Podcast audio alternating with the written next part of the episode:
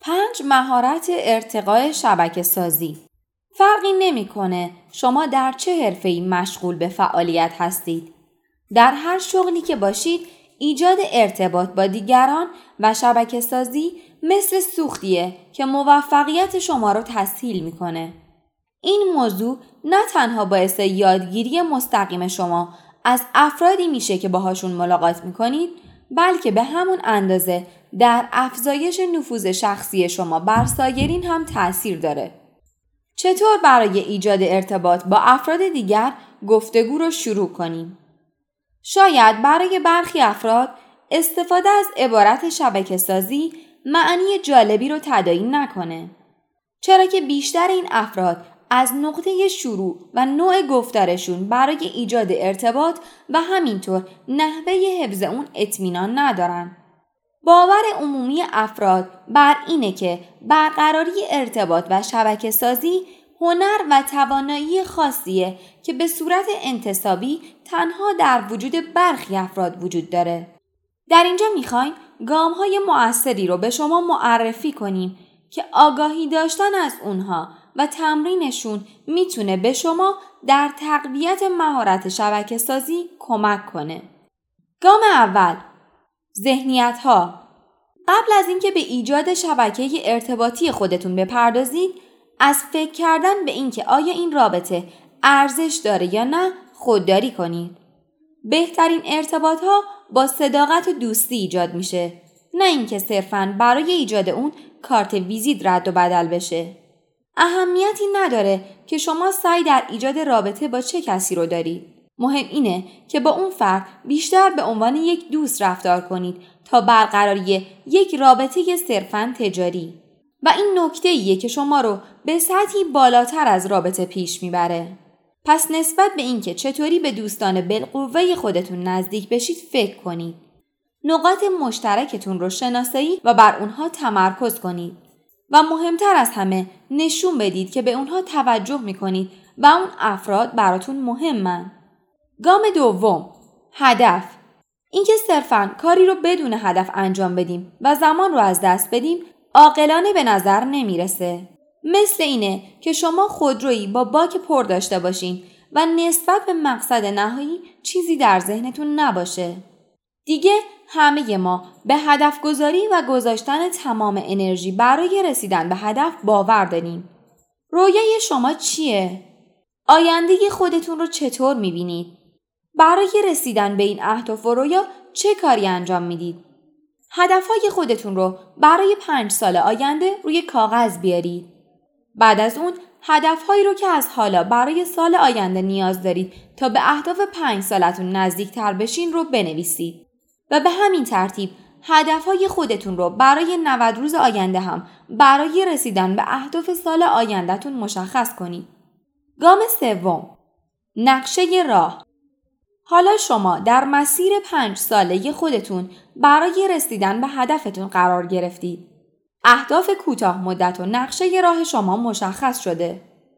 با استفاده از استراتژی کیت فراتزی که برنامه عملیاتی شبکه سازی یا NAP نامیده میشه و در کتاب خودش با عنوان تکروی نکنید اون رو شرح داده می‌تونید استراتژی شبکه سازی رو برای رسیدن به اهدافتون به کار بگیرید. قدم اول اینه که اهداف و مقصد خودتون رو بنویسید.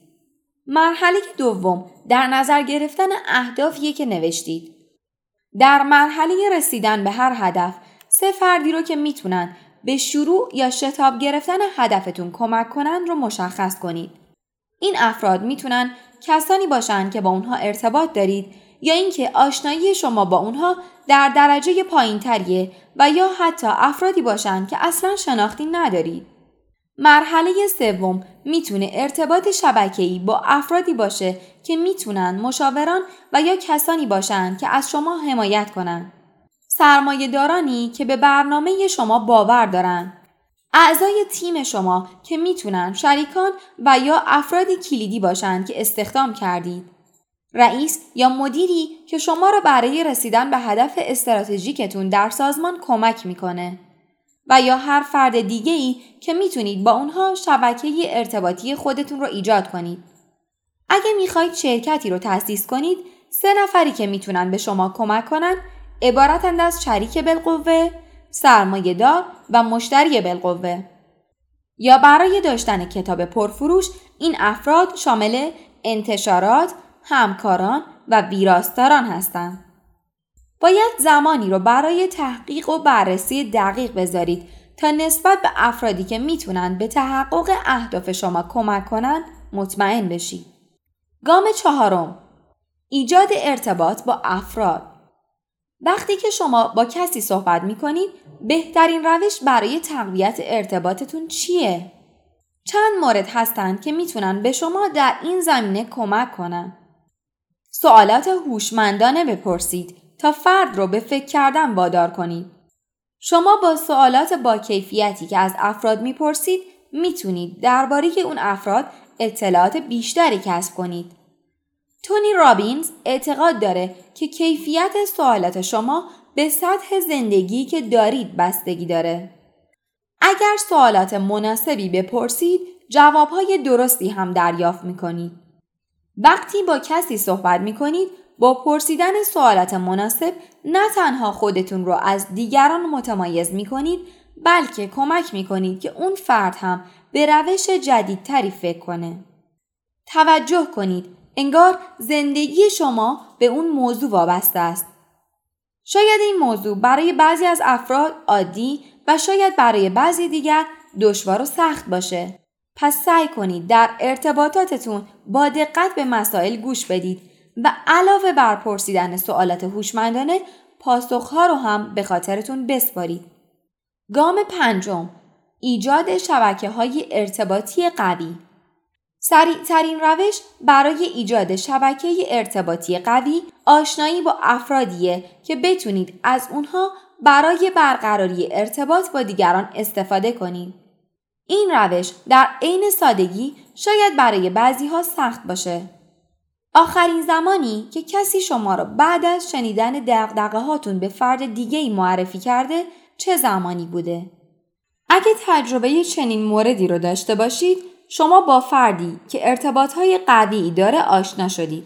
با توجه به اینکه حدود 3 میلیارد نفر در دنیا در شبکه های آنلاین عضو هستند و با همدیگه ارتباط برقرار می کنند، تشخیص دادن ارتباط درست از نادرست بسیار دشوار شده و نقش ارتباط های قدرتمند کمک به تشخیص این موارده.